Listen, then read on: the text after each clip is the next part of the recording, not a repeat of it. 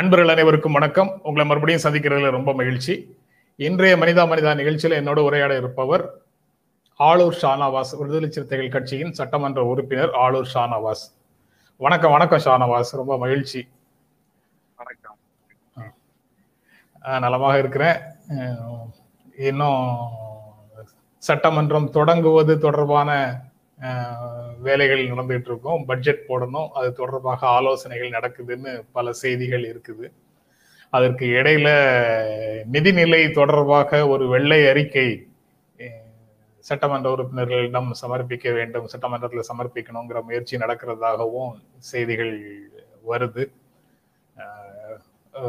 அதாவது வெள்ளை அறிக்கை கொடுங்கள்னு மற்றவங்க கேட்கறதுக்கு முன்னால அரசு வந்து கொடுப்பதற்கு தயாராகுதுங்கிறது ரொம்ப நல்ல விஷயமாக நினைக்கிறேன். கொரோனா தடுப்பூசி விஷயத்துல நம்ம செய்திகளுக்குள்ள போயிடலாம்னு நம்ம நிகழ்ச்சிக்குள்ள போயிடலாம்னு நினைக்கிறேன். கொரோனா தடுப்பூசிக்கான இ பதிவு அனைவருக்கும் சாத்தியமா? அப்படின்னு உச்சநீதிமன்றம் கேள்வி எழுப்புது. இ பதிவு செய்துதான் அந்த பதினெட்டுல இருந்து நாற்பத்தைந்து வயது வரை உள்ளவர்களுக்கு போடணும்னா அது சாத்தியமா? அப்படின்னு கேக்குறாங்க. உச்ச நீதிமன்றத்துல ஆனா அரசு மருத்துவமனைகள்ல போடுபவர்களுக்கு அது தேவையில்லை அப்படின்னு அரசு சொல்லுது. இந்த தடுப்பூசி விஷயத்திலேயே மாத்தி மாத்தி நிறைய பிரச்சனைகள் இருக்கிறதாக பார்க்க முடியுது. நீங்க நீங்க இந்த பிரச்சனையை எப்படி பாக்குறீங்க உச்சநீதிமன்றத்தினுடைய தலையீட்டை எப்படி பார்க்கறீங்க? இது ரொம்ப முக்கியமான ஒரு விஷயம்தான். ஏன்னா இந்த நோய் தொற்று தொடங்கிய காலத்திலிருந்தே இந்திய அரசினுடைய மோடி அரசினுடைய செயற்பாடுகள் வந்து மிகுந்த குழப்பம் தரக்கூடியதாகவும் ஒரு தெளிவின்மையும் அதுல இருக்கு. எல்லாவற்றிலும் வந்து ஒரு தொலைநோக்கோடு முடிவெடுக்கக்கூடிய எந்த ஒரு அம்சத்தையும் இந்த நோய் தொற்று தடுப்பு விஷயத்தில் பார்க்க முடியல. தடுப்பூசி என்பது மிக முக்கியமான ஒன்று. இந்த நோய் தொற்று மேலும் பரவாமல் தடுப்பதற்கும் நோய் தொற்று யாருக்கும் வராமல் காப்பதற்குமான ஒரே ஆயுதமாக நமக்கு கிடைத்திருப்பது தடுப்பூசி தான். இப்ப நோய் தொற்று தொடங்கிய காலத்திலேயே இந்த தடுப்பூசி குறித்த விவாதமும் தொடங்கிருக்கு கிட்டத்தட்ட ஒன்றான் ஓராண்டுக்கு மேலாக்கி இந்த நோய் தொற்று வந்து ஒன்றரை ஆண்டுகள் ஆகிறது. தடுப்பூசி குறித்த விவாதம் நோய் தொற்று வந்த நாள்ல இருந்தே தொடங்கிருச்சு ஆனால் தடுப்பூசி இப்போது கண்டுபிடிக்கப்பட்டு நம் கைகளுக்கு கிடைத்து ஆறு மாதங்கள் ஆகுது. இப்படிப்பட்ட ஒரு சூழல்ல இந்த நோய் தொற்று தொடங்கிய நாள்லயே தடுப்பூசி குறித்த விவாதம் தொடங்கி விட்டது என்னும் போது தடுப்பூசி தான் இதற்கு இருக்கிற இப்போதைக்கு நமக்கு தரப்பட்டிருக்கிற ஒரே மாற்று தீர்வு அப்படிங்கிற ஒரு சூழல் இருக்கும்போது இந்தியாவுல எத்தனை பேருக்கு தடுப்பூசி போடப்பட்டிருக்குது? இந்த தடுப்பூசி விற்பனை செய்யக்கூடிய இந்த தடுப்பூசியை கண்டுபிடித்து இதை உற்பத்தி செய்து நம் கைகளுக்கு தரக்கூடிய அந்த உரிமம் அந்த அனுமதி எத்தனை நிறுவனங்களுக்கு வழங்கப்பட்டிருக்கிறது பொதுத்துறை நிறுவனங்கள் இதுல எந்த அளவுக்கு ஈடுபடுத்தப்பட்டிருக்கிறாங்க ஏற்கனவே பல்லாயிரம் கோடிகளை கொட்டி உருவாக்கப்பட்ட தடுப்பூசி உற்பத்தி நிறுவனங்களுடைய செயல்பாடு இதுல எப்படி இருக்குது அவங்களுக்கு இதுல ஏதாவது பங்கு இருக்குதா அப்படின்லாம் பார்க்கும்போது கேள்விகள் மட்டும்தான் மிஞ்சுது. அதற்கு பிறகு ஒரே நாடு ஒரே வரி ஒரே கலாச்சாரம் ஒரே பண்பாடு ஒரே மதம் ஒரே மொழி என்று பேசிக் கொண்டிருக்கக்கூடிய அந்த கொள்கையில் உறுதியாக இருக்கக்கூடிய இந்த பாஜக அரசு மோடி அரசு இந்த தடுப்பூசி விஷயத்துல வந்து ஒரே விலையை வைத்திருக்கிறதா அப்படின்னு பார்த்தா அதுவும் இல்லை. விலை இல்லாமல் அதை கொடுக்கணும்னு இன்னைக்கு வந்து பினராயி விஜயன் கேரள முதல்வர் மாநில முதல்வர்களுக்கெல்லாம் கடிதம் எழுதியிருக்கிறாரு. மத்திய அரசை நம்ம வலியுறுத்தி கேட்கணும். மத்திய அரசே இதை வந்து கொள்முதல் பண்ணி மாநில அரசுகளுக்கு இலவசமா கொடுக்கணுங்கிற மிக முக்கியமான கோரிக்கை அவர் முன் வச்சிருக்கிறாரு. அப்போ மாநில அரசுகள் இதற்கு முன்னால எந்த நிறுவனத்தோடையும் ஒப்பந்தம் போட முடியாது. மாநில அரசுகள் நேரடியாக கொள்முதல் செய்து வாங்க முடியாது அப்படிங்கிற ஒரு நிலைமை இருந்துச்சு.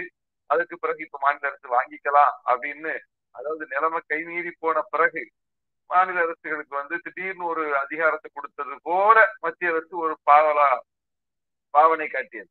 ஆனா இன்னைக்கு மாநில அரசுகள் வந்து ஒப்பந்தம் முக்கியமானதாக போடுறது நீங்க சொல்ற அந்த இடம் தான் ரொம்ப ரொம்ப முக்கியமானதாக இருக்கு.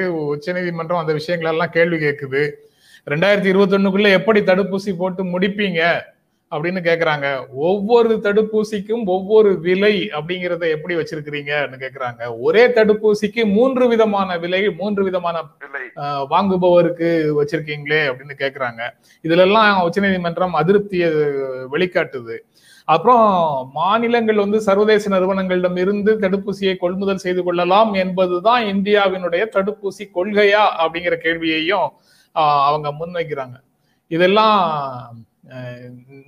நீங்க அரசியல் களத்துல பேசிட்டு இருக்கிற அவ்வளவு விஷயங்களையும் இப்போ வந்து உச்சநீதிமன்ற நீதிபதிகள் வந்து அரசை நோக்கி கேள்வி கேட்கிறாங்க.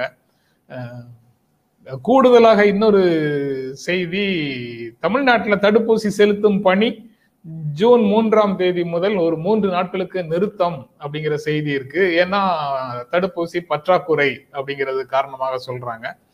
ஆனா மாநிலங்களுக்கு இருபத்தி மூணு கோடிக்கும் அதிகமாக தடுப்பூசியை நாங்க கொடுத்திருக்கிறோம் அப்படின்னு மத்திய அரசு சொல்லுது. அந்த ஏரியாவை எப்படி பார்க்குறீங்க?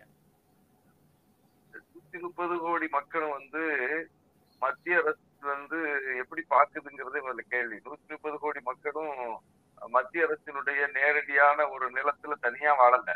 நூத்தி முப்பது கோடி மக்களும் மாநில மாநிலங்களுக்குள்ளதான் வாழ்றாங்க.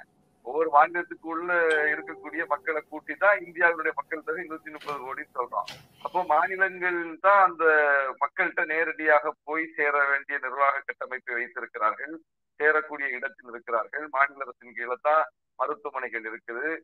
இப்படிப்பட்ட ஒரு சூழல்ல மாநில அரசின் கீழே சுகாதாரத்துறை இருக்குது. மாநில அரசு தான் போய் ஒரு பள்ளிக்கூடத்திலேயோ ஒரு மருத்துவமனையிலேயோ ஒரு ஆரம்ப சுகாதார நிலையத்திலேயோ போய் அந்த தடுப்பூசியை மக்களுக்கு போட போகுது.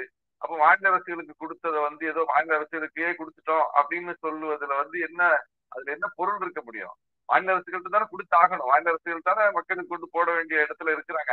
அப்ப மாநில அரசுகளை வந்து முதல்ல இந்த மோடி அரசு இந்த நோய் தொற்று காலத்துல எப்படி பார்க்கிறது எப்படி பார்த்தது எப்படி நடத்திக்கிட்டு இருக்கிறதுக்கு இதெல்லாம் சான்று. மாநில அரசுகள் வந்து இன்னைக்கு இன்னைக்கு தடுப்பூசிக்கு மிகப்பெரிய பற்றாக்குறை இருக்குது. உலகம் முழுவதும் எல்லா நாடுகளும் தடுப்பூசி போட ஆரம்பிச்சிட்டாங்க. பல நாடுகள் ஏறத்தாழ போட்டு முடிச்சிட்டாங்க. இப்படிப்பட்ட ஒரு சூழல்ல பல நாடுகள் முன்பதிவு செஞ்சு வச்சிருக்கிறாங்க. இப்ப அமெரிக்கா எல்லாம் பாதி அளவுக்கு தடுப்பூசி போட்டாங்க மக்கள் தொகையில. மீதி உள்ளவங்களுக்கு முன்பதிவு செஞ்சுட்டாங்க. இப்ப நிறுவனங்கள் வந்து அவங்கள்ட்ட பணம் வாங்கி வச்சிருக்கிறதுனால அது போன்ற பல நாடுகளுக்கு முன்பதிவு செய்து அவங்க ஏற்கனவே அவங்கள்ட்ட வந்து ஒப்பந்தம் போட்டு வச்சிருக்கிறதுனால அங்க கொடுக்கறதுக்கு தான் முன்னுரிமை கொடுக்குறாங்க. இப்படிப்பட்ட ஒரு நெருக்கடி உலகளாவிய அளவில் இருக்கும் போது நீங்க இப்ப போய் மாநில அரசு நீங்க போய் வாங்கிடுங்க. உலகத்துல எந்த கம்பெனில வேணாலும் வாங்கிடுங்கன்னு சொன்னா இன்னைக்கு வாங்கக்கூடிய சூழல் இல்லையே. இது எப்ப மத்திய அரசு செஞ்சிருக்கணும்? இந்த தடுப்பூசி உற்பத்தி செய்யப்பட்டு சந்தைக்கு வருகிறது என்கிற அந்த சூழல்லையே ஆறு மாதத்துக்கு முன்னாலேயே மாநில அரசுகள் நீங்க வாங்கிடுங்கன்னு சொல்லியிருந்தா கூட அன்னைக்கு இருந்த சூழ்நிலையில முன்பதிவு செய்து வாங்கிக் கொள்ளும் ஒவ்வொரு மாநில அரசு தனக்கு இருக்கக்கூடிய ஆற்றலின் அடிப்படை இந்த திறனின் அடிப்படையில. ஆனா இன்னைக்கு தடுப்பூசிக்கு மிகப்பெரிய பற்றாக்குறையும் மிகப்பெரிய அளவுக்கு ஒரு ஒரு டிமாண்ட் ஏற்பட்டிருக்கிற சூழல்ல போய் நீங்க மாநில அரசு வாங்கிக்கிறீங்கன்னா இப்ப மாநில அரசு ஒப்பந்தத்துக்கு கூப்பிட்டா யார் வர்றா? இப்ப எந்த மாநில அரசுக்கு எந்த நிறுவனத்திலிருந்து வாங்க முடியுது? இங்கதான் இப்ப பினராயி விஜயன் அவர்களுடைய ஒரு கோரிக்கை மிக முக்கியமானதா பட்டுது. அவர் எல்லா மாநில அரசுகளும் சேர்ந்து நம்ம வந்து மத்திய அரசு கேட்போம். மத்திய அரசு கொள்முதல் செய்து மாநில அரசுகளுக்கு தரட்டும்னு சொல்லக்கூடிய அந்த கோரிக்கை மிக முக்கியமானது. ஆஹ், கொரோனா தடுப்பூசி கொள்முதல் தொடர்பாக பதினோரு மாநில முதல்வர்களுக்கு கேரளா முதல்வர் பினராயி விஜயன் கடிதம் எழுதியிருக்கிறாரு. ஆஹ், அது அது தொடர்பாகவும் அவர் பேசுறாரு. இது வந்து திடீர்னு நீங்க வந்து மாநில அரசு கையில கொடுத்துட்டீங்கன்னா இது வந்து கூட்டாட்சி அமைப்பின் அடிப்படைக்கு எதிரானது அப்படின்னும் சொல்றாரு. மூணு புள்ளி ஒரு சதவீதம் மட்டுமே ரெண்டு ஊசிகளும் போட்டவர்கள் இருக்கிறார்கள். ரெண்டு டோஸும் போட்டவங்க இருக்கிறாங்க. அப்படி இருக்கும்போது திடீரென்று இந்த மாதிரியான முடிவுகளுக்கு நீங்க ஏன் போறீங்க? இதை இந்த மாதிரி போயிடக்கூடாது. ஒன்றிய அரசு வந்து அவர்களே கொள்முதல் செய்து கட்டணம் எதுவும் இல்லாமல் மாநிலங்களுக்கு கொடுக்க வேண்டும்னு அவர் கேட்கிறாரு இணைந்து செயல்படுவோம்னு சொல்றாரு. அது எவ்வளவு தூரத்துக்கு முதல்வர்களை ஒன்றிணைக்க முடியும் அப்படின்னு நினைக்கிறீங்க? கடந்த காலத்துல அதெல்லாம் சாத்தியம் இல்லாம இருந்தாலும் இப்ப இருக்கக்கூடிய சூழல்ல ஒவ்வொரு மாநிலமும் தங்களுடைய அதிகாரத்திற்காக தவிச்சிட்டு இருக்கிற மாதிரியான சூழல்ல இந்த பதினோரு முதல்வர்களுடைய ஒருங்கிணைப்பு சாத்தியம்தான் நினைக்கிறீங்களா? இல்ல இதுவும் மாநிலங்களுடைய அதிகாரத்திற்கான ஒரு அறைகூவல் தான். அதிகாரத்துக்கான ஒரு முழக்கம் தான் ஏன்னா மத்திய அரசு எப்போதுமே மாநிலங்களுடைய எல்லா உரிமைகளையும் தட்டி பறிப்பதுல வந்து அதற்கான புதிய திட்டங்களையும் சட்டங்களையும் கொண்டு வருவதுல வந்து முனைப்பு காட்டுது. ஆனா மாநிலம் ஒரு இடரில் தவிக்கும் போது தன்னுடைய பொறுப்பை தட்டி கடித்து விட்டு எஸ்கேப் ஆகுது. இது மோடி அரசினுடைய குணமா குணமா இருக்குது. இப்பதான் மாநில அரசின் பக்கம் வந்து மத்திய அரசு நிக்கணும். இது ஒரு பேரிடர் சூழல். ஆனா பேரிடர் சூழல்ல வந்து எஸ்கேப் ஆகக்கூடிய தப்பித்து ஓடக்கூடிய ஒரு காட்சியை நம்ம பார்த்துக்கிட்டு இருக்கிறோம். மற்ற நேரங்கள்ல எல்லாம் மாநில அரசு வந்து இருக்கக்கூடிய எஞ்சி அதிகாரங்களையும் கூட பறிக்கிறது அதுல வந்து பங்கு கேட்கறது. இப்ப ஜிஎ வரி வசூல் என்பது மாநில அரசு இருந்துச்சு அதை புடிங்கிட்டு போயிட்டாங்க. கல்வி மாநில அரசு இருக்குது அதை இன்னைக்கு புடுங்கக்கூடிய அளவுக்கு ஒவ்வொரு சட்டங்களா கொண்டு வர்றாங்க. சட்ட ஒழுங்குல கூட இன்னைக்கு வந்து என்னையினுடைய தலையிட பாக்குறோம். எந்த மாநிலத்துல வேணாலும் புகுந்து யாரை வேணாலும் தூக்கிட்டு போலாம். அந்த சம்பந்தப்பட்ட காவல்துறைக்கு தகவலை சொல்ல வேண்டியது இல்லைங்கிற அளவுக்கு நிலைமை போயிருச்சு. எல்லாவற்றிலும் சுற்றுச்சூழலா இருந்தாலும் கல்வியா இருந்தாலும் சட்ட ஒழுங்கா இருந்தாலும் எதுவா இருந்தாலும் இன்னைக்கு மாநில அரசு இருந்து அதிகாரம்னு ஒண்ணுமே இல்ல. எல்லாமே மத்திய அரசுக்குங்கிற சூழல் கொண்டு போய் மத்திய அரசை நோக்கி அதிகாரம் குவிக்கப்பட்டிருக்கிற நிலையில ஒரு பேரிடர் வந்தா மட்டும் மாநில அரசுக்கு முழு அதிகாரம். நீங்க வந்து பாத்துக்கீங்கன்னா மாநில அரசு நிதி இருக்கா. மாநில அரசு வந்து இன்னைக்கு அதை தாங்கக்கூடிய வலிமை இருக்குதா? இவ்வளவு பெரிய சுமையை தூக்கி சுமக்கக்கூடிய அளவுக்கு முதல்ல மத்திய அரசு அதற்கான சூழலை ஏற்படுத்தி வைத்திருக்கிறதா பார்த்தா இல்லையே. எப்படி ஒரு மாநில அரசு அதை சுமக்க முடியும்? அப்ப இப்படிப்பட்ட நேரத்துல நீங்களே பாத்துக்கீங்கன்னா இங்கதான் பினராயி விஜயன் அந்த கேள்வியை கேட்கிறாரு. கேக்குறாரு இதுல ரொம்ப முக்கியமானது இந்த தடுப்பூசியை வந்து இந்த ஆண்டுக்குள்ள போட்டுருவோம்னு மத்திய சுகாதாரத்துறை அமைச்சர் சொல்றாரு. இந்தியா முழுக்க போட்டுருவோம் எல்லாருக்கும் அப்படின்னு. இவங்க யாருக்கு வந்து இந்த உரிமத்தை கொடுத்து வைத்திருக்கிறார்களோ விலை நிர்ணயம் செய்யக்கூடிய உரிமத்தையும் தடுப்பூசி உற்பத்தி செய்யக்கூடிய அந்த உரிமத்தை யாருக்கு கொடுத்து வைத்திருக்கிறார்களோ அந்த நிறுவனங்கள் என்ன சொல்லுதுன்னா அது சாத்தியம் இல்லை. அது சாத்தியம் இல்லைங்குது. அப்ப இப்ப இதுல யாருடைய கருத்தை நம்ம ஏற்க முடியும்? தடுப்பூசி உற்பத்தி செய்து கொடுக்கிறவங்களுடைய கருத்து தான் இதுல முதன்மையானது. இதுல மத்திய அரசினுடைய கருத்து ஏன்னா மத்திய அரசு அந்த நிறுவனங்களுக்கு பின்னாடி ஓடிட்டு இருக்குது ஒரு விலையை நிர்ணயம் செய்யக்கூடிய அந்த அதிகாரம் கூட இன்னைக்கு மத்திய அரசுக்கு இல்லை என்கிற அளவுக்கு மத்திய அரசினுடைய நிலை வந்திருக்கு அப்போ விலையை நிர்ணயம் செய்யக்கூடிய அதை உற்பத்தி செய்து கண்டுபிடித்து தரக்கூடிய எல்லா அதிகாரமும் இன்னைக்கு அந்த நிறுவனங்களுக்கு போயிட்ட பிறகு அந்த நிறுவனங்கள் சொல்றது தானே? அந்த நிறுவனம் சொல்றாங்க சாத்தியம் இல்ல. இன்னும் ஒரு வருஷம் ரெண்டு வருஷம் கூட ஆகலாங்கிறாங்க இன்னொரு செய்தி இப்போ வரும்போது பார்த்தேன் கடைசியாக பார்த்தேன். யூஎஸ்ல அமெரிக்கால இருக்கிற மடானா அப்படிங்கிற டோஸ் அந்த அந்த நிறுவனம் வந்து ஒரு டோஸ் தடுப்பூசி ஒரே ஒரு முறை போட்டால் போதுங்கிற தடுப்பூசியை கொடுக்குது. அதோடு சிப்லா நிறுவனம் வந்து ஒரு உடன்பாட்டுக்கு போகுது. அது அந்த சிப்லா நிறுவனம் வந்து மத்திய அரசிடம் நான்கு கோரிக்கைகளை முன்வைக்கின்றன அப்படின்னு ஒரு செய்தியை பார்த்தேன். அதை உங்களுடைய கவனத்திற்கு கொண்டு வருகிறேன். அதாவது எந்த விதமான விலை கட்டுப்பாட்டையும் மத்திய அரசு விதிக்க கூடாது அப்படின்னு ஒரு கோரிக்கை வைக்கிறாங்க. ரெண்டாவது இந்தியால அந்த தடுப்பூசியை சோதனை செய்து பார்க்காமல் அப்படியே அனுமதிக்க வேண்டும் அப்படின்னு ஒரு கோரிக்கையை வைக்கிறாங்க. மூன்றாவது அடிப்படை சுங்க வரியிலிருந்து விலக்களிக்க வேண்டும் அப்படிங்கிற கோரிக்கையை வைக்கிறாங்க. நாலாவது இந்த தடுப்பூசியினால் ஏதேனும் பக்க விளைவுகள் வந்தால் அதற்கு அந்த நிறுவனத்தை பொறுப்பாக்க கூடாது அப்படின்னு நாலு விஷயம் சொல்றாங்க. அதாவது இந்த எங்க நிக்கிறோம் எங்கேயோ கேட்ட குரல் தான். எங்கேயோ கேட்ட குரல். இது வந்து இதுதான் நீங்க வந்து கூடங்குளத்துக்கும் இதே குரல் தான் ஒலித்தது. இங்க வரக்கூடிய பெருநிறுவனங்கள் இங்கே மக்களுக்கு எதிரான எந்த திட்டங்கள் வந்தாலும் சரி அந்த நிறுவனங்கள் வைக்கக்கூடிய நிபந்தனைகளும் இதுதான். பல கேடுகளை மக்களுக்கு விளைவித்து விட்டு போன பல நிறுவனங்கள். போபால் நச்சு வாயு கசிவு உட்பட பல யூனியன் கார்பைடு ஆமா யூனியன் கார்பைடு எல்லாம் இன்னைக்கு வந்து நம்ம சட்டப்படி எதுவுமே செய்ய முடியாத சூழலுக்கு தள்ளப்பட்டதற்கும் இது போன்ற அம்சங்கள் தான் காரணம். இது ஒரு பக்கம். ஆனா இதுல நம்ம பார்க்க வேண்டியது இந்த தடுப்பூசிக்கு வந்து இன்னைக்கு இவ்வளவு நிபந்தனைகள் விதிக்கிறாங்கல்ல இந்த நிபந்தனைகளை எல்லாம் ஏற்றுக்கொண்டு மோடி அரசு செயல்பட்டாலும் அது நமக்கு வியப்பில்லை. நான் என்ன கேக்குறேன்? இன்னைக்கு வந்து நிதின் கட்கரி சொல்றாரு. பத்து நிறுவனங்களுக்கு நம்ம அனுமதி கொடுத்து இந்த தடுப்பூசி உற்பத்தியை வந்து அதிகரிக்கணும். அப்பதான் நம்ம சமாளிக்க முடியும் அப்படிங்கிறாரு. பத்து நிறுவனங்களுக்கு அனுமதி கொடுப்பது குறித்து மத்திய அமைச்சரே பாஜகவினுடைய முன்னாள் தலைவரே சொல்றாருதான். அப்ப பத்து நிறுவனங்களுக்கு இப்பதான் உங்களுக்கு அனுமதி கொடுக்கக்கூடிய அந்த ஞானோதயம் வந்துச்சா? ஏன் வந்து இதை வந்து முன்னாடி செஞ்சிருக்க கூடாது? சரி அந்த நிறுவனங்கள் கூட தனிப்பட்ட தனியார் நிறுவனங்களா தான் இருக்கணுமா? இப்ப செங்கல்பட்டுல ஒரு தடுப்பூசி மையம் இருக்குது அப்படிங்கிற விஷயம் அது வந்து மாநில அரசுகளும் நம்மை போன்ற மாநில கட்சிகளும் சொல்லித்தான் இன்னைக்கு வந்து அது குறித்து பரிசீலிப்போம்னு மத்திய சுகாதாரத்துறை அமைச்சர் கடிதம் எழுதியிருக்காரு. குறிப்பா எங்க பொதுச் செயலாளர் நாடாளுமன்ற உறுப்பினர் ரவிக்குமார் அவர்கள் வைத்த ஒரு கடிதத்துக்கு அவர் பதில் அனுப்பியிருக்கிறார். முதலமைச்சர் நம்முடைய முதலமைச்சரும் தடுப்பூசி மையத்துக்கு போய் பார்வையிட்டிருக்கிறார். இதெல்லாம் நடந்திருக்குது. இதுல ஏன் தன்னியல்பா மத்திய அரசுக்கு ஒரு ஆர்வம் வரல? இந்த ஓராண்டுல. தங்கம் தங்கம் தென்னரசு தங்கம் தென்னரசு கூட அது தொடர்பாக தொடர்ந்து பர்சீவ் பண்ணிட்டு என்ன நடக்குதுங்கிறத சொல்லிட்டு இருக்காரு. இன்னும் எத்தனை நாட்களுக்குள்ள அரசு பதில் சொல்லும் எல்லாம் சொல்லிட்டு ஆ. அதாவது நான் என்ன கேக்குறேன்? இது எப்ப நடக்க வேண்டிய வேலை தெரியுமா? இது போன ஆண்டு நடந்திருக்க வேண்டிய வேலை. போன ஆண்டு முதல் அலை வந்திருக்கும் போதே போன ஆண்டு மே மாதம் இந்த வேலைகள் நடந்திருந்தா இந்த ஓராண்டுக்குள்ள இன்னைக்கு செங்கல்பட்டு தடுப்பூசி மையம் பல்லாயிரக்கணக்கான ஊசிகளை லட்சக்கணக்கான ஊசிகளை நமக்கு தந்திருக்க ஒரு சூழல்ல வந்திருக்கும் அது செயல்பாட்டுக்கு வந்திருக்கும். ஆனா இப்ப எப்ப நாம அது குறித்து பேசிக்கிட்டு இருக்கிறோம்?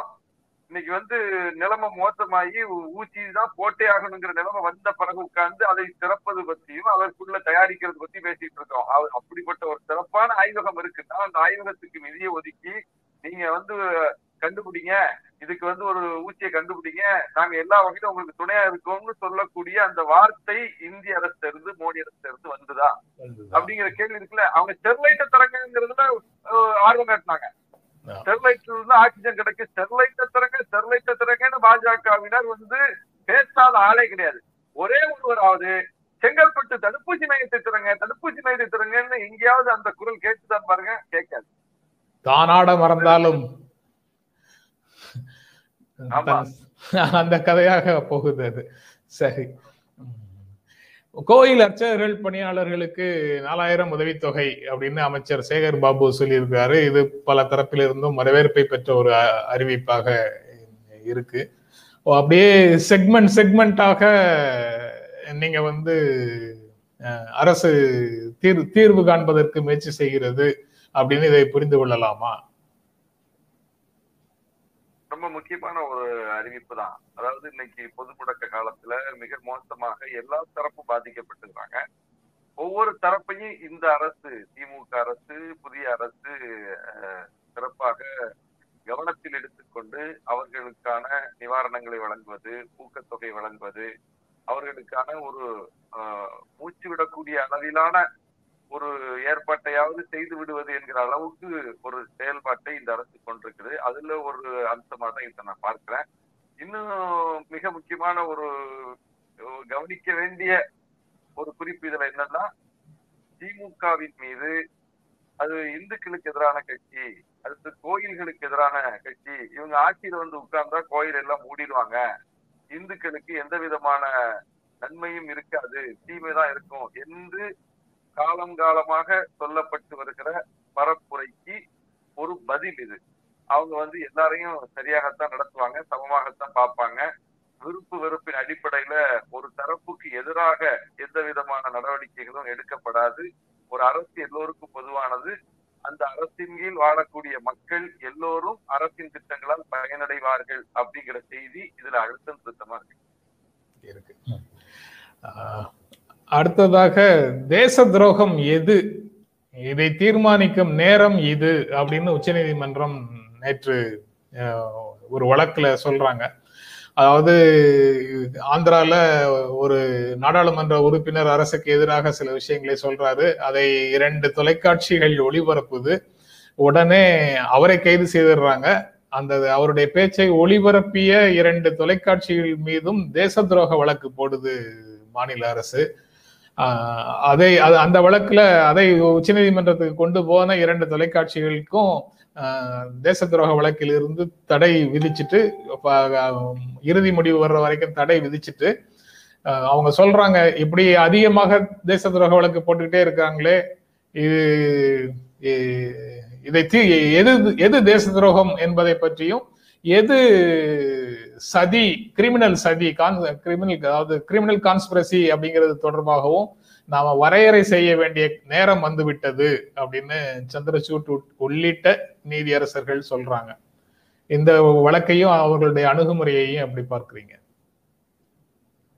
முதல்ல தேசம்னா எது அப்படிங்கிறது இதுல முக்கியமா பார்க்கப்படணும். தேசம் என்பது இங்க இருக்கக்கூடிய கல்லும் மண்ணும் கட்டிடங்களும் அல்ல. இங்க இருக்கக்கூடிய மக்கள் தான் முதலில் அடிப்படையாக தேசமாக நாம் பார்க்கணும். இந்த மக்களுக்காகத்தான் இந்த சட்டங்கள். ஆனா இங்க என்ன ஒரு பார்வை இருக்குதுன்னா அரசு நிறுவனங்கள் கட்டிடங்கள் இதற்கு கொடுக்கிற முக்கியத்துவம் இதன் இதன் மீது இருக்கிற கவனம் இந்த மக்கள் மீது இருக்கிறது இல்ல நம்ம ஸ்டெர்லைட் விஷயத்துல கூட மாவட்ட ஆட்சியர் அலுவலகத்தினுடைய இது வந்து சிசிடிவி கேமரா உடைக்கப்பட்டு விட்டது அல்லது வந்து மாவட்ட ஆட்சியர் வளாகத்திற்குள்ள வந்து சில வாகனங்கள் தாக்கப்பட்டு விட்டது அப்படிங்கிற ஒரு காரணத்தை சொல்லி அங்கே வந்து மக்கள் சுடப்பட்டு கொல்லப்பட்டாங்க. இது ரொம்ப முக்கியமான ஒன்று. அப்போ மாவட்ட ஆட்சியர் வளாகத்திற்குள்ள இருக்கக்கூடிய வாகனங்கள் உடைத்தது முதல்ல மக்களா அப்படிங்கிற ஒரு கேள்வி இருந்தாலும் அப்படியே உடைக்கப்பட்டாலும் கூட அதற்கு உரிய ஒரு சட்டப்பிரிவுகள்ல அந்த மக்கள் சந்திக்கப்பட்டிருக்கணுமே தவிர அதற்காக உயிரையே எடுப்பது சுட்டு கொல்லுவது அப்படிங்கிற எல்லைக்கு ஒரு ஒரு அரசு போகுதுன்னா அங்கே வந்து நிறுத்தப்பட்டிருந்த வாகனங்களினுடைய மதிப்பை விட மிக அந்த மக்களினுடைய உயிரை விட மிக மதிப்பு மிக்கதாக அங்கே நிறுத்தப்பட்ட வாகனங்கள் பார்க்கப்படுது அப்படிங்கிற ஒரு விஷயம் தான் அப்போ இங்க பார்வை எப்படி இருக்குதுன்னா அங்க தேசம் எது? தேச பாதுகாப்பு எது? அப்படிங்கிற ஒரு விஷயத்துக்குள்ள வச்சு பார்க்க வேண்டியிருக்கு அடிப்படையானது இந்த அரசு குறிப்பாக மோடி அரசு என்பது பாஜகவை நோக்கி யாராவது ஒரு கேள்வி கேட்டா மோடியை நோக்கி யாராவது ஒரு பிரதமரை நோக்கி யாராவது கேள்வி கேட்டா அரசை நோக்கி யாராவது கேள்வி கேட்டுட்டா அரசை விமர்சித்து விட்டால் பாஜகவை விமர்சித்து விட்டால் நாட்டை விமர்சித்து விட்டார்கள் அப்படின்னு நாட்டின் பக்கம் திருப்பி விடுகிற ஒரு தந்திரமான ஒரு வேலையை செய்கிறாங்க ஹிட்லருடைய ஒரு போக்கு.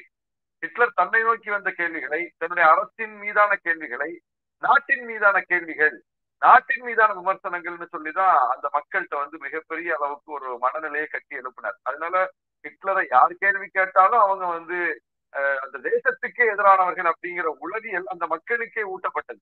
அதுவே இங்க இப்ப நடக்குது.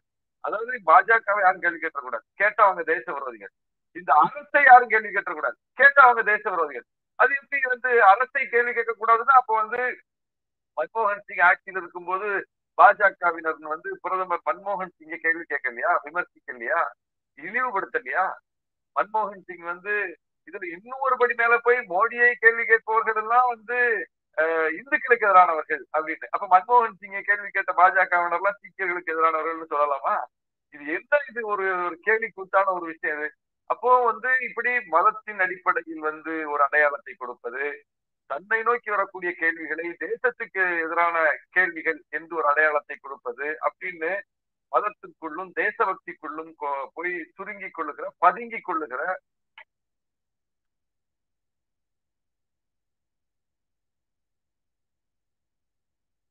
பதுங்கிக் கொள்ளுகிற ஒரு வேலையை வந்து இந்த மோடி அரசு தொடர்ந்து செய்யுது. அதனாலதான் இன்னைக்கு வந்து இந்த ட்விட்டர் மீதான கட்டுப்பாடுகள் சமூக வலைதளங்கள் மீதான கட்டுப்பாடுகள் அதை வந்து கட்டுப்படுத்துகிற சட்ட பிரிவுகள்னு அந்த நிலையை நோக்கி போறாங்க. அவர்களுக்கு வந்து திறந்த மனதோடு தங்கள் மீதான விமர்சனங்களை எதிர்கொள்ளுகிற துணிவில்லை. அதனாலதான் இது போன்ற விஷயங்கள் நடக்குது.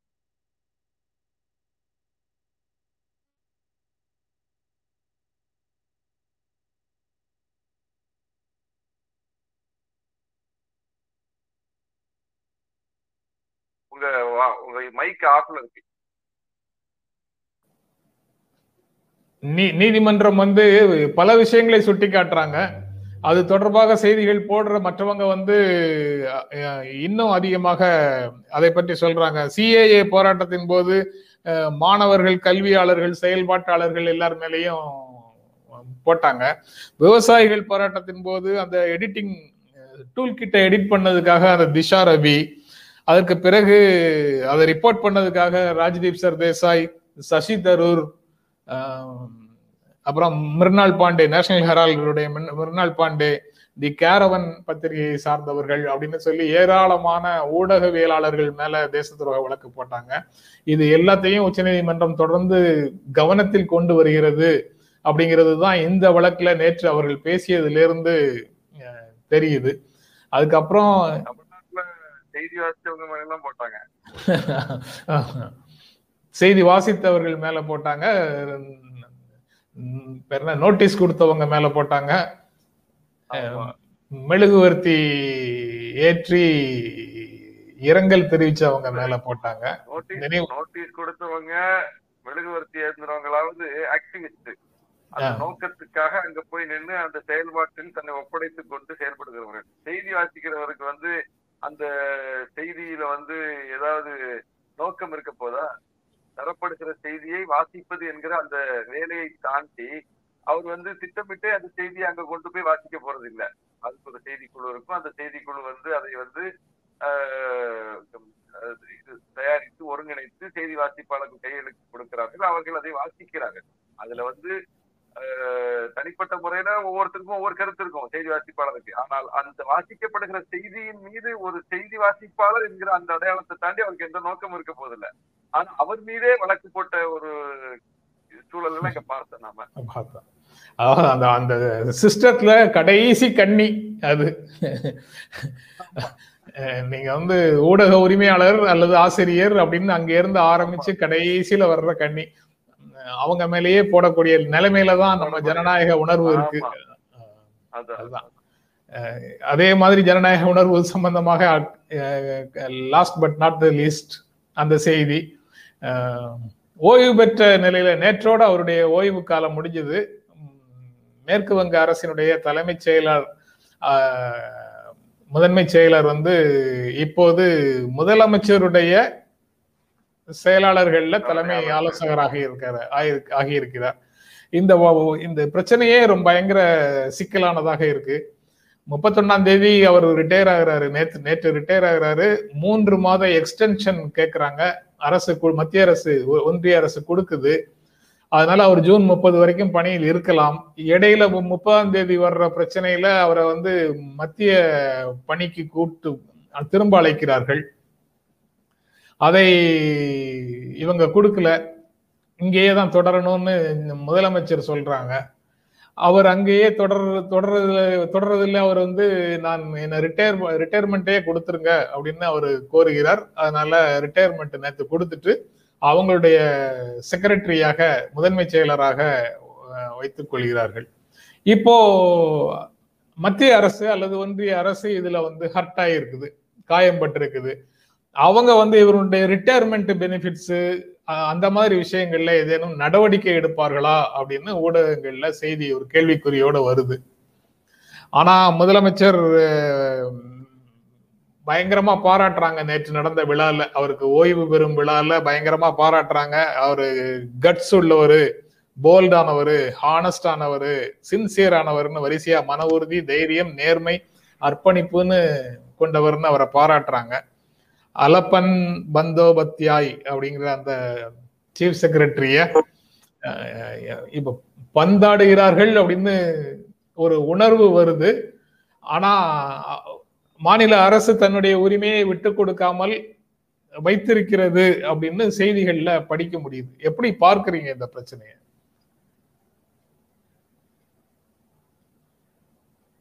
மேற்கு வங்கத்தை குறிவைத்து மோடி அரசு எப்படிப்பட்ட செயல்களை செய்துட்டு வருது அப்படிங்கிறது இது ஏதோ இன்றைக்கு இந்த தலைமைச் செயலாளர் விஷயத்துல நடக்கிறது மட்டுமில்ல தொடர்ச்சியாக மம்தா அரசை குறிவைத்து மோடி அரசு ஆஹ், மிக மூர்க்கமாக மிக வெளிப்படையாக எந்த ஜனநாயக விழுமியங்களுக்கு கட்டுப்படாமல் செயல்படுகிற ஒரு காட்சி தான் அதனுடைய தொடர்ச்சி தான் இது. நமக்கு வியப்பில்ல. ஆனாலும் இதையும் எதிர்கொள்ளுகிற துணிவு மம்தாவுக்கு இருக்கிறது அப்படிங்கிறது இதுல மிக முக்கியமானது. இந்த துணிவு ஒவ்வொரு மாநில முதல்வர்களுக்கு இருக்கணும் அப்படிங்கிறது அதை விட மிக முக்கியமானது. பாஜக அரசு வீழ்த்தவே முடியாத ஒரு அதிகாரம் பொருந்திய அமைப்பு கிடையாது. பாஜகவையும் வீழ்த்த முடியும். அவங்கள்ட்டையும் கேள்வி கேட்க முடியும். அதற்கு வந்து அடிப்படையா இருக்க வேண்டியது துணிவு தான் அந்த துணிவு இன்னைக்கு மம்தாவிடம் இருக்கிறது. அவர் வந்து கேள்வி கேட்கிறார் எதிர்த்து போராடுகிறார். எதிர்த்து போராடாம போனா கடந்த ஆட்சியை போல தமிழ்நாட்டுல வந்து என்னென்ன சூழல் இருந்ததுன்னு பார்த்தோம். எதிர்த்து போராடாமல் பணிந்து போனதனுடைய விளைவைத்தான் இன்னைக்கு தமிழ்நாடு அனுபவித்துக் கொண்டிருக்கிறது. குறிப்பாக அஹ், தலைமைச் செயலாளர் என்பவர் முதலமைச்சருக்கு தான் இருப்பாங்க. நம்ம பார்த்துக்கிட்டு இருக்கிறோம். அந்த தலைமைச் செயலாளரை நியமிக்கக்கூடிய அந்த அதிகாரம் என்பதும் மாநில அரசுக்கு உண்டு. மாநில அரசு மாநில முதலமைச்சர் அஹ், தம்முடைய விருப்பத்திற்கு ஏற்ப ஒரு மாநில அரசு ஒரு தலைமைச் செயலாளரை வந்து நியமிக்கணும். ஆனா இன்னைக்கு வந்து அதிலும் கூட தலையீடு செய்து அந்த தலைமைச் செயலாளர் யாரா இருக்கணும் அப்படிங்கறதுல எல்லாம் வந்து மத்திய அரசு ஆஹ், மூக்கை நுழைக்கக்கூடிய ஒரு சூழல் மட்டும் இல்ல ஆளுநருக்கு ஒரு முதன்மை செயலாளர் என்கிற ஒரு நிலையை தமிழ்நாட்டுல பார்த்தோம். எவ்வளவு பெரிய அதாவது ஒரு முதலமைச்சருக்கு என்ன அதிகாரம் உண்டோ ஒரு முதலமைச்சர் வந்து ஒரு முதன்மை செயலாளர் வச்சுக்கிட்டா ஆளுநரும் ஒரு முதன்மை செயலாளர் வச்சுப்பாரு. முதலமைச்சர் ஆய்வுக்கு போனா ஆளுநரும் ஆய்வுக்கு போவாரு. முதலமைச்சருக்கு என்னென்ன அதிகாரங்கள் உண்டோ அதையெல்லாம் ஆளுநர் எடுத்துக்குவாருன்னா இது எங்கிருந்து வந்தது? ஆளுநருக்கு சட்டமன்றத்துல வந்து மாநில அரசு எழுதி கொடுக்கக்கூடிய உரையை வாசிச்சுட்டு போறதை தவிர வேற என்ன இருக்கு? பதவியேற்பு செய்து வைக்கிற அதிகாரம் இருக்குது. மாநில அரசு எழுதி கொடுக்கக்கூடிய ஒரு உரையை ஆளுநர் உரைன்னு வந்து வாசிப்பார். அவரா எழுதிட்டு வந்து வாசிக்க முடியாது. இவ்வளவுதான் அந்த ஆளுநருக்கு இருக்கக்கூடிய அதிகாரம். அப்படிப்பட்ட இடத்துல ஒரு முதலமைச்சருக்கு இருப்பது போலவே ஒரு மாநில அரசுக்கு இருப்பது போலவே எல்லா அதிகாரங்களும் ஆளுநருக்கு உண்டு என்கிற தோற்றத்தை தமிழ்நாட்டுல ஏற்படுத்தினாங்க.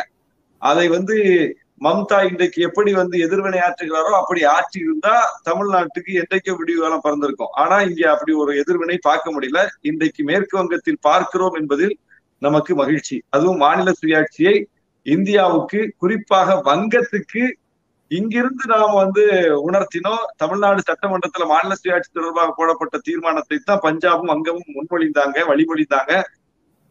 அப்படிப்பட்ட ஒரு சூழல்ல அந்த அந்த வங்கத்திலிருந்து இன்றைக்கு நமக்கும் சேர்த்து ஒரு அஹ், நல்ல செய்தி வந்திருக்கிறது. அதான் அந்த கேபினெட் ஃபார்ம் ஆஃப் கவர்னன்ஸ்னு சொல்றாங்கல்ல அமைச்சரவை ஆட்சி முறை நிர்வாக முறை. அதற்கே வந்து பல்வேறு விதங்கள்ல சிக்கல்கள் வருது. அதுலதான் வந்து நீங்க சொல்றது ஆளுநர் மூலமாக நடக்கக்கூடிய விஷயங்கள் எல்லாத்தையும் பார்க்க முடியுது. ஆனா கடந்த காலத்துல தமிழ்நாட்டில் அதுக்கான எதிர்ப்பு வரல அப்படின்னு சொல்றீங்க. இப்போ வந்து ஜிஎஸ்டி மீட்டிங் போயிட்டு வந்ததுக்கு பிறகு நிதியமைச்சர் பேசுகிறார்.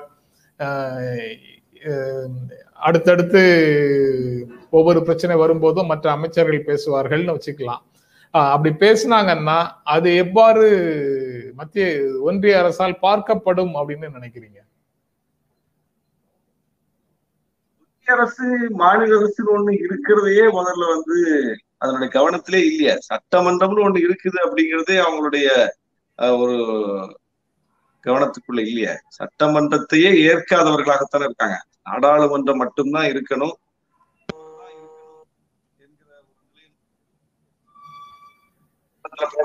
இந்த தீர்மானத்திற்காவது அவங்க மதிப்பு கொடுத்தாங்க. அது குறித்து பரிசீலித்து ஒரு நல்ல முடிவை சொன்னாங்கன்னு கடந்த காலங்கள்ல சொல்ல முடியுமா? எந்த சட்டமன்ற தீர்மானத்தையும் அவங்க வந்து ஒரு பொருட்டாக கூட எடுக்கலையா? பொருட்டாக கூட எடுக்கலன்னு இல்ல நீட்டு தொடர்பாக நாம் போட்டு அனுப்பிய தீர்மானம் எங்க கிடக்குதுன்னே தெரியல என்று ஒரு மத்திய அமைச்சர் வெளிப்படையாக செய்தியாளர்கள் மத்தியில சொன்னார். அப்படி சொல்லலாமா? அப்ப மாநில அரசின் மீது மாநில அரசினுடைய தீர்மானங்களின் மீது சட்டமன்றத்தின் மீது அவர்களுக்கு எந்த விதமான பார்வை இருக்கிறது அப்படிங்கிறதுக்கு அதெல்லாம் ஸ்டாண்டு அவங்க ஒரு காலமும் அந்த மொழிவழி மாநிலம் அப்படிங்கறது ஆர்எஸ்எஸ் அடிப்படையில ஏற்கல. மொழிவழி மாநிலம்ங்கிறதையே ஏற்காத அதை எதிர்த்த ஒரு இயக்கம் ஆர்எஸ்எஸ். அதனுடைய அரசியல் பிரிவு தான் பாஜக. அப்படி இருக்கும்போது அவங்க மொழிவழி மாநிலத்தை ஏற்காதவர்கள் சட்டமன்றத்தை ஏற்காதவர்கள் மாநில சுயாட்சி என்கிற அந்த முழக்கமே அவங்களுக்கு வந்து ஒரு ஒவ்வாமை தான். இப்படிப்பட்ட ஒரு நிலையில தான் இன்னைக்கு வந்து நம்முடைய நிதியமைச்சர் போய் ஜிஎஸ்டி கவுன்சில்ல உட்கார்ந்துக்கிட்டு பேசுவது என்பதும் எங்களை எல்லாம் கலந்து ஆலோசித்தா நீங்க முடிவெடுக்கணும்னு சொல்லுவதும் எங்கள்கிட்ட வந்து நீங்க சரியா நடந்துக்கணும் சமமா நடத்துக்கணும்னு சொல்றதுலாம் அவங்களுக்கு வந்து பிடிக்காது. அதனாலதான் இன்னைக்கு நம்முடைய நிதியமைச்சர் எல்லாரை விட மிக குறி வைக்கப்படுகிறார் அவர் மீதான அவதூறுகள் வந்து இன்னைக்கு வந்து கொடிகட்டி பறக்குது அப்படின்னா அது ஹெச் ராஜா போன்றவர்கள் வந்து உங்களுடைய பின்னணியெல்லாம் நோண்டுவோம் அப்படின்னு வெளிப்படையா மிரட்டுறாங்க அப்படின்னா ஒரு மாநில நிதியமைச்சர் ஒரு மாநில அரசுக்கான ஒரு மா- ஒரு மாநிலத்துக்கான உரிமையை கேட்பது கூட அவங்க பார்வையில தேச அதனால அர- பின்னணியை கொண்டு ஒன்று சொல்ற இடத்துக்கு மிரட்டுறாங்க அப்படின்னா அது அதுக்கு என்ன பொருள் அவர் என்ன கேட்டுட்டாரு அவர் சட்டவிரோதமா ஏதாவது பேசிட்டாரா நம்முடைய நிதியமைச்சர் அல்லது சட்ட புறம்பாக எதுவும் பேசிட்டாரா தேசத்துக்கு விரோதமா எதுவும் பேசிட்டாரா? ஒரு மாநில அரசுக்கான உரிமையை கேட்கிறார். வரி வசூல் என்பது மாநில அரசின் கையில் முழுமையாக இருந்த ஒரு அதிகாரத்தை நீங்க ஜிஎஸ்டிங்கிற பேர்ல எடுத்துட்டு போயிட்டீங்க. போகும்போது என்ன சொன்னீங்க? நாங்க வந்து உங்களுக்கு ஏதாவது இழப்பு ஏற்பட்டா அந்த இழப்பை ஈடு செய்வோம்னு சொல்லி வாக்குறுதி கொடுத்து அந்த வாக்குறுதி அடிப்படையில அதிமுக அரசு போய் அதுல கையெழுத்து போட்டாங்க. ஜெயலலிதா அம்மையார் இருக்கும்போது அதுல கையெழுத்து போட மாட்டேன்னு சொன்னதுக்கே இதுதான் அடிப்படை. எங்களுக்கு இழப்பு ஏற்படும் அப்படின்னு சொல்லி. ஆனா அந்த இழப்பை ஈடு செய்வோம்னு சொல்லி கூட்டிட்டு போய் கையெழுத்து போட வச்சுட்டு இன்னைக்கு இருபதாயிரம் கோடிக்கு மேல அந்த இழப்பீடை தராம நிலுவையில வச்சிருப்பீங்கன்னா ஒரு மாநில அரசு எப்படி நடத்த முடியும்? ஒரு- பக்கம் சொல்றீங்க வரலாற்றுல இல்லாத அளவுக்கு வசூல். ஜிஎஸ்டி வரி வசூல் அவ- கொ- கொடிகட்டி பறக்குது அப்படின்னு ஒரு பக்கம் பெருமை பேசக்கூடிய இந்த இந்திய ஒன்றிய அரசு மோடி அரசு. இன்னொரு பக்கம் அவ்வளவு வசூல் உங்களுக்கு ஆயிருக்கும் போது அதுல மாநிலங்களுக்கான பங்கையும் கொடுக்காம இருக்கீங்க? இப்ப இன்னைக்கு இருபதாயிரம் கோடி நமக்கு இந்த இந்த பேரிடர் காலத்துல இன்னைக்கு மாநில அரசு கையில கிடைச்சா தமிழ்நாடு அரசு எவ்வளவு சிறப்பா செயல்பட முடியும்? எவ்வளவு சிறப்பான திட்டங்களை போட முடியும்? இன்னைக்கு வந்து தடுமாறுற நான் நாகப்பட்டினத்துல உட்காந்து பேசிட்டு இருக்கிறேன். நாகப்பட்டினம் மருத்துவமனைகள்ல இன்னைக்கு ஆக்சிஜன் படுக்கைகளுக்காகவும் மக்களுக்கான இந்த மருத்துவ பயன்பாடுகளுக்காகவும் மிகப்பெரிய தேவை இருக்குது. ஒவ்வொன்றுக்கும் அலைஞ்சிக்கிட்டு இருக்கிறோம். ஒவ்வொரு தனியார் நிறுவன நிறுவனங்கள்கிட்ட போய் வந்து கேட்டுட்டு இருக்கிறோம். ஒரு ஒரு ஒரு ஆரம்ப சுகாதார நிலையத்துல ஒரு ஸ்கேன் மிஷின் இல்ல ஒரு எக்ஸ்ரே மிஷின் இல்ல மக்களுக்கு தேவையான அது இல்ல இது இல்ல வாங்கி கொடுங்க அதை வாங்கி கொடுங்கன்னு ஒவ்வொரு என்ஜிஓக்கு பின்னாடி ஓடிட்டு இருக்கக்கூடிய நிலைமை. அரசு நிதி கிடையாது. அப்படியே நம்ம வந்து இப்போ அரசிடம் கேட்பதாக இருந்தா கூட ஒரு கட்டிடம் கேட்கலாம் ஒரு நிரந்தரமான கட்டமைப்பு வந்து கேட்பதற்கான ஒரு சூழல் தான் இருக்குது. இன்னைக்கு உடனடி தேவைக்கு நாம எங்க போக முடியும்? அரசு பேசி உடனே வாங்கக்கூடிய அளவுக்கு இன்னைக்கு நிதி ஆதாரம் இருக்குதா? இந்த பேரிடரை எதிர்கொள்வதற்கு உரிய நிதியை வந்து கொடுத்திருக்குதா மத்திய அரசுன்னு பார்த்தா இல்ல. இங்க இருக்கு இப்ப என் தொகுதியில பார்த்தா ஓஎன்ஜிசி இருக்குது கெயின் இருக்குது நிறைய சிபிசிஎல் இருக்குது பெரும்பெரும் நிறுவனங்கள் இருக்காங்க. இங்கதான் பிளான் போட்டிருக்காங்க. அங்க போய் இந்த சிஎஸ்ஆர் ஃபண்ட் ஏதாவது கொடுங்கன்னு கேட்டா அதெல்லாம் பிஎம் கேரளா ஐநூறு கோடி ரூபாய் எடுத்துட்டாங்க அப்படிங்கிறாங்க. இங்கே இயங்கக்கூடிய நிறுவனத்தினுடைய சிஎஸ்ஆர் ஃபண்டை எங்கே ஐநூறு கோடி யார் எடுத்துட்டாங்க? பிஎம் கேருக்கு எடுத்துட்டாங்க அப்ப இங்கதான் அவங்க வந்து கடை விரிச்சு வச்சிருக்காங்க. இங்கதான் செயல்படுறாங்க. இந்த மண்ணில் தான் செயல்படுகிறார்கள். இந்த மக்களினுடைய தண்ணியை தான் எடுத்து அது செயல்படுது. அப்போ இந்த மண்ணின் வளத்தை பயன்படுத்தி இங்கே இயங்கக்கூடிய நிறுவனத்தினுடைய அந்த பணம் இங்க இருக்கக்கூடிய மக்களுக்கு பயன்பட மாட்டேங்குது. அதுவும் பிஎம் கேருக்கு போயிருச்சு. அப்போ ஒரு பிஎம் கேருக்கு வந்து நீங்க எல்லாம் எடுத்துட்டு போயிட்டா இங்க வந்து தொ- தொகுதி மேம்பாட்டு நிதியும் எம்பிக்களுக்கு கிடையாது. அதுவும் கட் பண்ணிட்டாங்க. மாநில அரசுகளுக்கு ஜிஎஸ்டி தொகை வரல. அதுவும் வந்து வந்து சேரல. இப்படி எல்லாவற்றிலும் வந்து குறுக்க கட்டையை போட்டு வச்சுட்டு நீங்க எப்படி செயல்பட முடியும்? அங்கதான் நம்முடைய நிதியமைச்சர்களுடைய அந்த குரல் மிக முக்கியமானது. பெரு நிறுவனங்களுடைய பெரிய ஊடகங்கள்ல மட்டுமே பங்கு பெறக்கூடிய பெரிய மனிதர்களாக கருதப்படுகின்ற சட்டமன்ற உறுப்பினர்கள் மத்தியில யூடியூப்ல நடக்கக்கூடிய நிகழ்வுகள் எல்லாம் கலந்து கொண்டு பங்கேற் பேசுகின்ற ஒருவரை சட்டமன்ற உறுப்பினராக தேர்ந்தெடுத்த நாகை தொகுதி மக்களுக்கு எங்கள் நன்றிகளை முதல்ல தெரிவித்துக் கொள்கிறோம். அப்புறம் இந்த நிகழ்ச்சியில கலந்து கொண்டு உங்களுடைய கருத்துக்களை பகிர்ந்து கொண்டதற்கு ரொம்ப நன்றி ஷானவாஸ். நன்றி. மிக்க மகிழ்ச்சி. அது சின்ன திரையாக இருந்தாலும் பெரிய திரையாக இருந்தாலும் தொலைக்காட்சியா இருந்தாலும் யூடியூபா இருந்தாலும் மக்களிடம் சென்று சேரக்கூடிய எல்லா ஆஹ், கருவிகளையும் நாம வந்து பயன்படுத்தணும். அதிலும் உங்களை போன்ற மூத்த ஊடகங்களோடு உரையாடுவது என்பது அது ஒரு தனியான அனுபவம். அந்த அனுபவத்திற்காக நாங்கள் தான் உங்களுக்கு நன்றி சொல்ல வேண்டும். ரொம்ப ரொம்ப ரொம்ப நன்றி ரொம்ப நன்றி.